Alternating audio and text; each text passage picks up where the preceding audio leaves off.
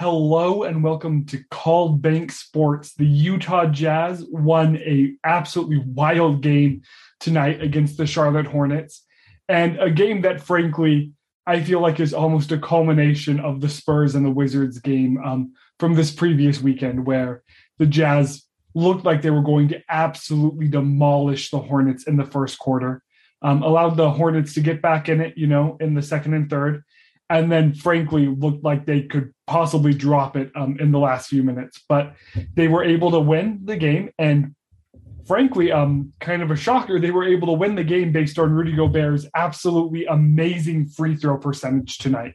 And it's not like he went two for two or something, you know, making um, uh, making a really good percentage on a small portion of shots. He went. Let me pull this up just to make sure I'm reading this right. He went um, for, from the line 15 of 16, which is absolutely mind boggling to me. Now, when you do look at the starters, he does have the um, lowest lowest plus score. He's plus four when everyone else is in double digits.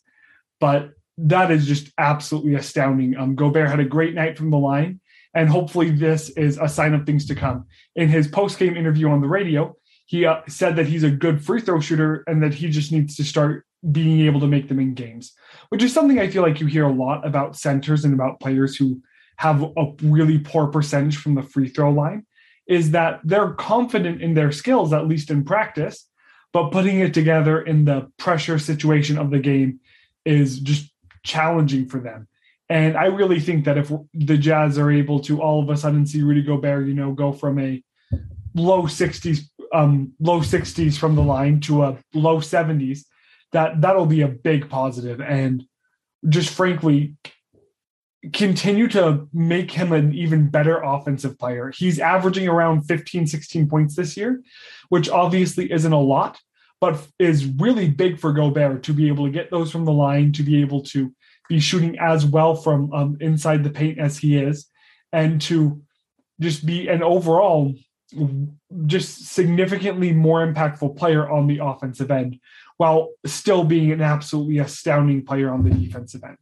Now, tonight's game, um, while that's obviously a positive, Gobert shooting so well from the line, is overall kind of just more of a concerning game um, for me as a Jazz fan. It's the fact that you were you almost gave the, the game away to the Hornets, who, to be fair, have the second net rating. Um, sorry, the second offensive highest offensive rating behind the Jazz. Um,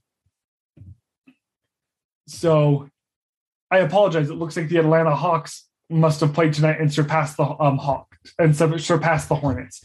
But the Hornets currently have the third best offensive rating in the league. Um, the Jazz are the best at 116.8.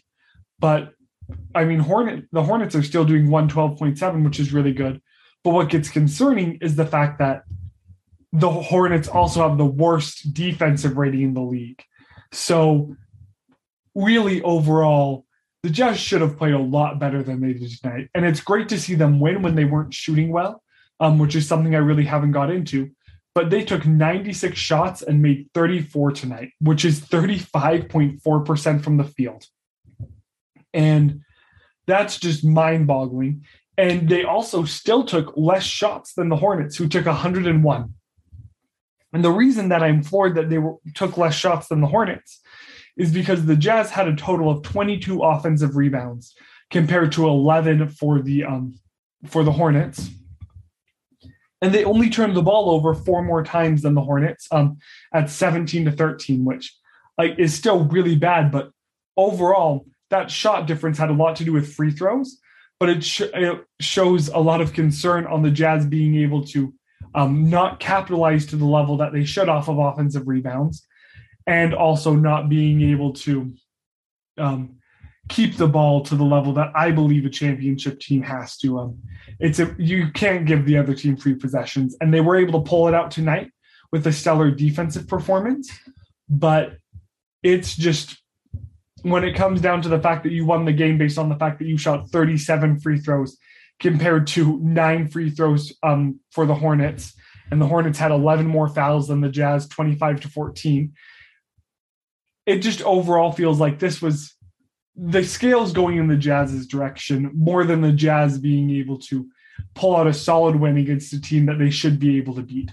And to be fair, games are going to bounce in the Jazz's favor in in the favor of the Jazz now and then.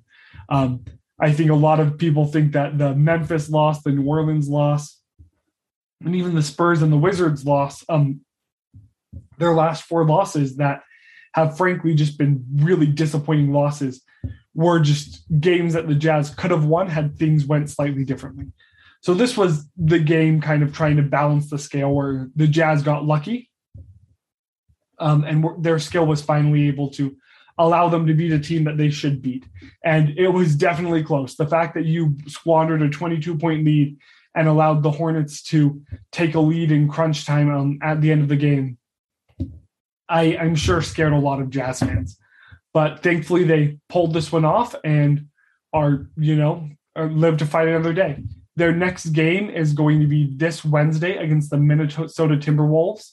Um, and that will lead into a two day rest before they play um, the Dallas Mavericks. And if you want to hear Dale and my thoughts on if that game is, you know, even going to happen and with all the COVID things going on, you can listen to our last weekly podcast. But thank you guys so much again. Um, we really appreciate everyone watching wherever you're at. Please follow if you appreciate our content.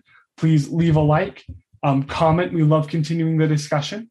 Just so you guys know, Dale and I will continue to do post games um, over the holiday season, but we are going to take a break um, doing our weekly episodes for Christmas and New Year's. So thanks, thanks again, and go Jazz.